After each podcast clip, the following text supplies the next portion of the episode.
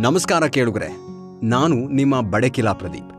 ಸಾಧನೆಯ ಪಥದಲ್ಲಿ ಹಲವಾರು ತೊಡಕುಗಳಂತೆ, ಆದರೆ ತೊಡಕುಗಳನ್ನೇ ಯೋಚಿಸ್ಕೊಂಡು ಕೂತಿದ್ರೆ ಸಾಧನೆ ಮಾಡೋದು ಅಸಾಧ್ಯ ಅನ್ನೋ ಮಾತನ್ನ ನೆನಪಿಸಿಕೊಡೋದೇ ನನ್ನ ಉದ್ದೇಶ ಅದಕ್ಕಾಗೇನೆ ಈ ಶೋ, ಇದು ನಿಮ್ಮ ಸ್ಫೂರ್ತಿಯ ಸೆಲೆ.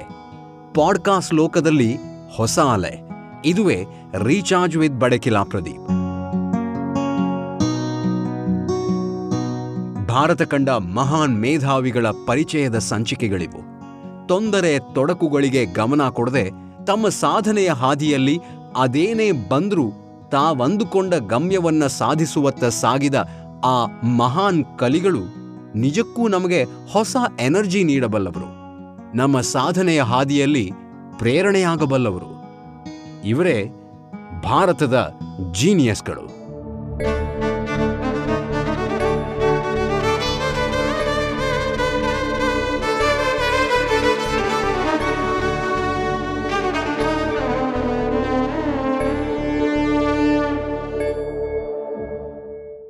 ಅವರು ಎಲ್ಲ ಮಿತಿಗಳನ್ನ ಮೀರಿ ಯಾವುದೇ ಸಹಾಯ ಇಲ್ಲದೆ ತಾನೇ ಬೆಳೆದು ಅತ್ಯುನ್ನತ ಸ್ಥಾನಕ್ಕೇರಿದವರು ಯಾವುದೇ ರಾಜಕೀಯ ವ್ಯಕ್ತಿಯಾಗಿರಲಿಲ್ಲ.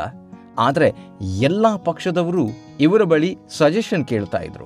ಪ್ರತಿಯೊಬ್ಬ ವ್ಯಕ್ತಿಯು, ದೇಶದ ಪ್ರತಿಯೊಬ್ಬ ಪ್ರಜೆಯು ಇವರನ್ನ ಗೌರವಿಸ್ತಿದ್ರು. ಇವರ ಜ್ಞಾನಕ್ಕೆ ತಲೆ ದೂಕ್ತಾ ಇದ್ರು, ತಲೆ ಬಾಗ್ತಾ ಇದ್ರು. ಇದುವೇ ಮುಂದೆ ಸ್ವಾಭಾವಿಕವಾಗಿ ದೇಶದ ಅತ್ಯುನ್ನತ ಸ್ಥಾನಕ್ಕೆ ಇವರು ಏರುವಂತಾಯಿತು. ಕೇವಲ ಅವರ ಸರಳತೆ, ಪ್ರಾಮಾಣಿಕತೆ ಅವರನ್ನು ಜೀವನದ ಮೇರು ಶಿಖರವನ್ನ ಹತ್ತುವಂತೆ ಮಾಡಿತು. ಇಂತಹ ಮೇರು ವ್ಯಕ್ತಿತ್ವ ಯಾರ್ದು ಅಂತೀರಾ? ಹಾಗಾದ್ರೆ ಇವತ್ತಿನ ಭಾರತದ ಜೀನಿಯಸ್ ಸಂಚಿಕೆಯನ್ನ ಕೇಳಿ. ರೀಚಾರ್ಜ್ ಆಗೋದನ್ನ ಮರಿಬೇಡಿ. ಯಾಕಂದ್ರೆ ಇವರ ವ್ಯಕ್ತಿತ್ವ ಇಂದಿಗೂ ಎಂದೆಂದಿಗೂ ಸ್ಫೂರ್ತಿದಾಯಕ. ಪ್ರಸಕ್ತ ತಲೆಮಾರಿನ ಜನಕ್ಕೆ ಶ್ರೇಷ್ಠ ವ್ಯಕ್ತಿಗಳ ಸಾಲಿನಲ್ಲಿ ಪ್ರಪ್ರಥಮವಾಗಿ ನೆನಪಾಗೋ ಹೆಸರು ಅಂದರೆ ಭಾರತದ ಮಾಜಿ ರಾಷ್ಟ್ರಪತಿ, ಮಹಾನ್ ವಿಜ್ಞಾನಿ, ಚಿಂತಕ, ಭಾರತ ರತ್ನ, ದಿವಂಗತ doctor A P J Abdul Kalam.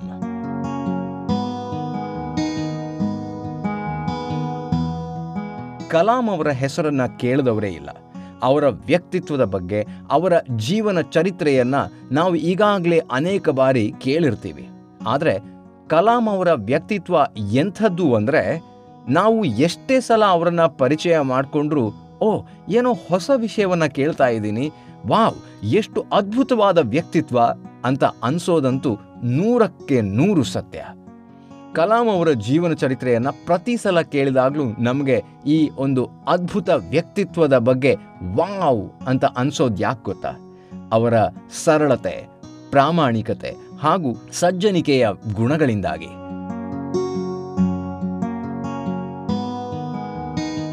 ಅವರು ದೇಶದ ರಾಷ್ಟ್ರಪತಿ ಆಗ್ತಾರೆ, ಆದರೆ ಎಲ್ಲ ಪಕ್ಷಗಳು ಹಾಗೂ ದೇಶದ ಪ್ರತಿಯೊಬ್ಬ ನಾಗರಿಕನೂ ಅವರನ್ನು ಹಿಂಬಾಲಿಸ್ತಾರೆ.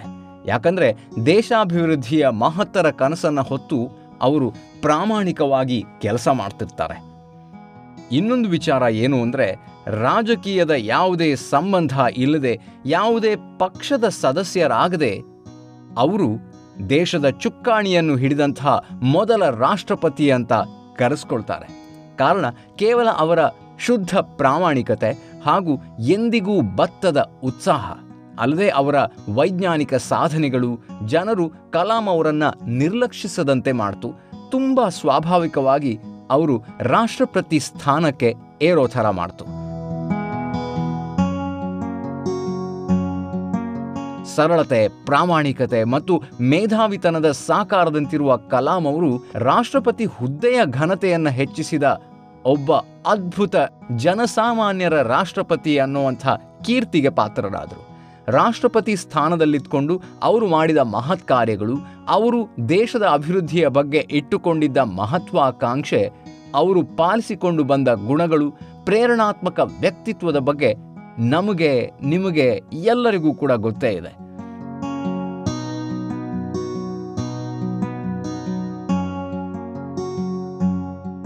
ಈ ದೇಶವನ್ನ ಹತ್ತು ಹಲವು ರಾಷ್ಟ್ರಪತಿಗಳು ಆಳಿದ್ದಾರೆ. ಆದರೆ ಅವರೆಲ್ಲರೂ ಮಾಜಿ ಎಂದಾಕ್ಷಣ ನಮ್ಮ ನೆನಪಿನಿಂದ ಅಳಿಸಿ ಹೋಗ್ತಾರೆ. ಆದರೆ ಮಾಜಿಯಾದರೂ ಕೂಡ ಇಂದಿಗೂ ದೇಶದ ಜನತೆಯ ಹೃದಯವನ್ನು ಆಳಿದ ಹಾಗೂ ದೇಶದ ನೆನಪಿನಿಂದ ಮಾಸಿ ಹೋಗದಂತಹ ಏಕೈಕ ರಾಷ್ಟ್ರಪತಿ ಅಂದರೆ ಅದು ಅಬ್ದುಲ್ ಕಲಾಂ. ದಕ್ಷಿಣ ಭಾರತದ ತಮಿಳುನಾಡಿನ ಸಣ್ಣ ಊರಲ್ಲಿ ಹುಟ್ಟಿದ ಅತ್ಯಂತ ಬಡ ಕುಟುಂಬದ ಹುಡುಗನಾಗಿ ಹುಟ್ಟಿ ಜಾತಿ ಧರ್ಮಗಳನ್ನು ಬದಿಗಿಟ್ಟು ಪರಿಶ್ರಮದಿಂದ ತನ್ನ ವೈಜ್ಞಾನಿಕ ಸಾಧನೆಯೊಂದಿಗೆ ಮಿಸೈಲ್ ಮ್ಯಾನ್ ಆಫ್ ಇಂಡಿಯಾ ಅಂತಾನೆ ಜನಜನಿತರಾಗುವಂತಹ A P J Abdul Kalam ಉತ್ಕಟ ಹಂಬಲ, ಜೀವನದಲ್ಲಿ ಏನಾದರೂ ಸಾಧಿಸಲೇಬೇಕು ಅನ್ನುವಂತಹ ಛಲ ಬಾಲ್ಯದಲ್ಲೇ ಬೇರೂರಿದ್ರಿಂದ ಎಷ್ಟೇ ಕಷ್ಟಗಳಿದ್ರೂ ಅದನ್ನೆಲ್ಲ ಮೀರಿ ಶಿಕ್ಷಣ ಪಡೆದು ದೇಶದಲ್ಲಿ ಮಾತ್ರವಲ್ಲ, ಪ್ರಪಂಚದಲ್ಲಿಯೇ ಒಬ್ಬ ಪ್ರಮುಖ ಏರೋನಾಟಿಕಲ್ ಇಂಜಿನಿಯರ್ ಆಗಿ ಹೊರಹೊಮ್ತಾರೆ. ಅಲ್ಲದೆ ಒಬ್ಬ ಶ್ರೇಷ್ಠ ಬಾಹ್ಯಾಕಾಶ ವಿಜ್ಞಾನಿಯಾಗಿ ಮುಂದೆ ದೇಶದ ರಾಷ್ಟ್ರಪತಿ ಆಗ್ತಾರೆ ಇವರು ಬೆಳೆದು ಬಂದ ಹಾದಿ ಸುಲಭದ್ದೇನಾಗಿರಲಿಲ್ಲ. ಒಬ್ಬರನ್ನ ಸೋಲ್ಸೋದು ಬಹಳ ಸುಲಭ. ಆದರೆ ಒಬ್ಬರನ್ನ ಗೆಲ್ಲೋದು ಬಹಳ ಕಷ್ಟ ಅಂತ ಹೇಳಿದ ಅಬ್ದುಲ್ ಕಲಾಂ ಅವರು ತನ್ನ ಸಾಧನೆಯ ಮೂಲಕವೇ ದೇಶದ ಜನರ ಮನಸ್ಸನ್ನ ಗೆದ್ದಿದ್ದಾರೆ. ವಿಜ್ಞಾನಿಯಾಗಿದ್ದ ಅಬ್ದುಲ್ ಕಲಾಂ ದೇಶಕ್ಕೆ ಅತ್ಯುನ್ನತ ಕೊಡುಗೆಗಳನ್ನು ನೀಡಿದಂತಹ ಶ್ರೇಷ್ಠ ಸಾಧಕ. ಅದರಲ್ಲಿ ಮುಖ್ಯವಾಗಿರುವಂಥದ್ದು ಪಿ ಎಸ್ ಎಲ್ ವಿ ಅಂದರೆ ಪೋಲಾ ಸ್ಯಾಟಲೈಟ್ ಲಾಂಚ್ ವೆಹಿಕಲ್ ಹಾಗೂ ಎಸ್ ಎಲ್ ವಿ ತ್ರೀ ಅಂದರೆ ಸ್ಯಾಟಲೈಟ್ ಲಾಂಚ್ ವೆಹಿಕಲ್ ತ್ರೀ ಯೋಜನೆಗಳನ್ನು ಅಭಿವೃದ್ಧಿಪಡಿಸ್ತಾರೆ. ಮುಂದೆ ಡಿಆರ್ಡಿಒ ಹಾಗೂ ಇಸ್ರೋದಂತಹ ಶ್ರೇಷ್ಠ ಸಂಸ್ಥೆಗಳಲ್ಲಿ ಕೆಲಸ ಮಾಡ್ತಾರೆ. ಈ ಸಂಸ್ಥೆಗಳಲ್ಲಿ ವೈಮಾನಿಕ ಇಂಜಿನಿಯರ್ ಆಗಿ ಸೇವೆ ಸಲ್ಲಿಸ್ತಾರೆ. ಭಾರತಕ್ಕೆ ಕ್ಷಿಪಣಿ ಹಾಗೂ ರಾಕೆಟ್ ತಂತ್ರಜ್ಞಾನವನ್ನು ತಯಾರಿಸ್ತಾ ಇದ್ದಂತಹ ಕಾರಣ ಭಾರತದ ಅಣುಬಾಂಬ್ ಹಾಗೂ ಕ್ಷಿಪಣಿಗಳ ಜನಕ, ಅಂದರೆ ಮಿಸೈಲ್ ಮ್ಯಾನ್ ಆಫ್ ಇಂಡಿಯಾ ಅಂತ ಪ್ರಸಿದ್ಧರಾಗ್ತಾರೆ.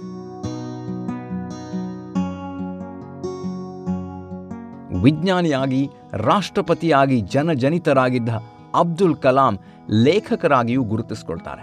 ನಮಗೆಲ್ರಿಗೂ ಗೊತ್ತಿರುವ ಒಂದು ಕೃತಿ ಅಂದರೆ ವಿಂಗ್ಸ್ ಆಫ್ ಫೈರ್ ಇದು ಅವರ ಆತ್ಮಕಥೆ.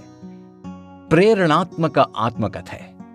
ಇನ್ನು India my dream India twenty twenty ಅನ್ನೋ ಶ್ರೇಷ್ಠ ಗ್ರಂಥಗಳು ಇವುಗಳಲ್ಲಿ ಭವ್ಯ ಭಾರತ ನಿರ್ಮಾಣದ ಬಗ್ಗೆ ರೂಪುರೇಷೆಗಳನ್ನು ಅವರು ತಿಳಿಸಿಕೊಡ್ತಾರೆ.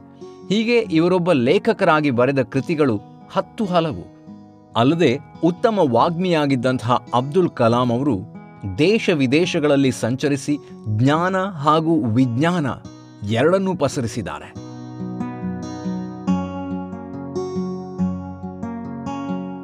ಇನ್ನು ಭಾರತ ರತ್ನ, ಪದ್ಮವಿಭೂಷಣ, ಪದ್ಮಭೂಷಣಗಳಂತಹ ದೇಶದ ಅತ್ಯುನ್ನತ ಗೌರವಗಳು ಅಬ್ದುಲ್ ಕಲಾಂ ಅವರದಾಗಿದೆ.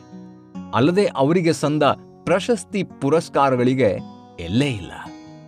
ಇನ್ನೊಂದು ವಿಶೇಷ ಅಂದರೆ ಅಬ್ದುಲ್ ಕಲಾಂ ಅವರು ತಮಿಳು ಕವಿ ಹಾಗೂ ಅದ್ಭುತ ವೀಣಾವಾದಕರಾಗಿದ್ದರು. ಅವರಿಗೆ ಮಕ್ಕಳು ಅಂದರೆ ಬಹಳ ಪ್ರೀತಿ.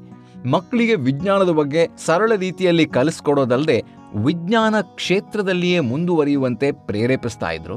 ಉಪಯುಕ್ತ ಸಲಹೆ ಸೂಚನೆಗಳನ್ನು ನೀಡ್ತಾ ಇದ್ರು. ಒಟ್ಟಾರೆಯಾಗಿ ಶ್ರೇಷ್ಠ ರಾಷ್ಟ್ರಪತಿ, ವಿಜ್ಞಾನಿ, ಚಿಂತಕ, ಲೇಖಕರಾಗಿದ್ದ ಅಬ್ದುಲ್ ಕಲಾಂ ಅವರಿಗೆ ಅಹಂಕಾರ ಅನ್ನೋದು ಒಂದು ಚೂರು ಕೂಡ ಇರಲಿಲ್ಲ. ಅದಕ್ಕೆ ಅನ್ಸುತ್ತೆ, ತುಂಬಿದ ಕೊಡ ತುಳುಕೋದಿಲ್ಲ ಅಂತ ತಿಳಿದವ್ರು ಹೇಳೋದು.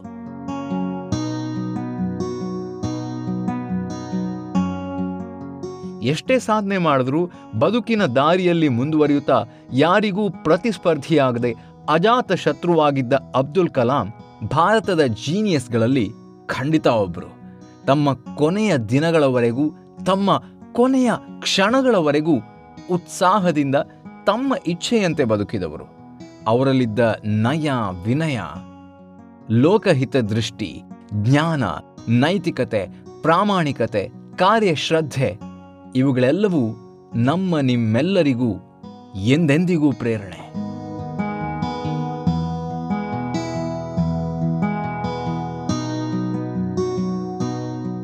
ಭಾರತ ಇದೇ ರೀತಿಯ ಹಲವು ಸಾಧಕರನ್ನ, ಮೇಧಾವಿಗಳನ್ನ ಲೋಕಕ್ಕೆ ನೀಡಿದೆ.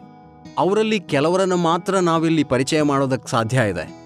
ಆದರೆ, ಇವರು ಮಾಡಿದ ಸಾಧನೆ, ನೀಡಿದ ಕೊಡುಗೆ ಅದು ಎಷ್ಟು ದೊಡ್ಡದು ಅನ್ನೋದು ನಿಮಗೆ ಈ ಸಂಚಿಕೆಗಳನ್ನು ಕೇಳೋ ಮೂಲಕ ತಿಳಿಯುತ್ತಿದೆ ಅಂತ ನಾನು ಅಂದ್ಕೊಳ್ತಾ ಇದ್ದೀನಿ. ಅಂದಹಾಗೆ, ಹೇಳೋದಕ್ಕೆ ಹಲವಿದ್ರೂ, ಕೇಳೋದಕ್ಕೆ ಒಲವಿರುವವರಿಲ್ಲದೆ ಇದ್ರೆ ಹೇಳಿ, ಏನ್ ಪ್ರಯೋಜನ ಹೇಳಿ. ಹಾಗಾಗಿ ನನ್ನೆಲ್ಲ ಪ್ರೀತಿಯ ಕೇಳುಗರನ್ನ ನಿಮ್ಮ ಪ್ರೋತ್ಸಾಹವನ್ನ ನೆನಪಿಸ್ಕೊಳ್ತಾ ಇಂದಿನ ಈ ಸಂಚಿಕೆಗೆ ಮುಕ್ತಾಯ ಹೇಳ್ತಾ ಇದ್ದೀನಿ. ಮುಂದಿನ ಸಂಚಿಕೆ ಇನ್ನೊಬ್ಬ ಜೀನಿಯಸ್ನ ಕುರಿತಾಗಿರಲಿದೆ. ಭಾರತ ಕಂಡ ಆ ಮಹಾನ್ ಮೇಧಾವಿ ಯಾರು ಅನ್ನೋ ನಿರೀಕ್ಷೆ ಇರಲಿ. ಹಾಗೆ ನಿಮ್ಮ ಪ್ರತಿಕ್ರಿಯೆಯ ನಿರೀಕ್ಷೆಯಲ್ಲಿ ನಾನಿರ್ತೀನಿ. ಜೊತೆಗೆ ನಿಮಗೆ ಈ ಸಂಚಿಕೆ ಇಷ್ಟ ಆದರೆ ನಿಮಗಿಷ್ಟವಾಗುವಷ್ಟು ಜನರೊಂದಿಗೆ ಹಂಚ್ಕೊಳ್ಳಿ ಅನ್ನುತ್ತಾ ಮತ್ತೆ ಸಿಗ್ತೀನಿ. ನಮಸ್ಕಾರ. Thank you.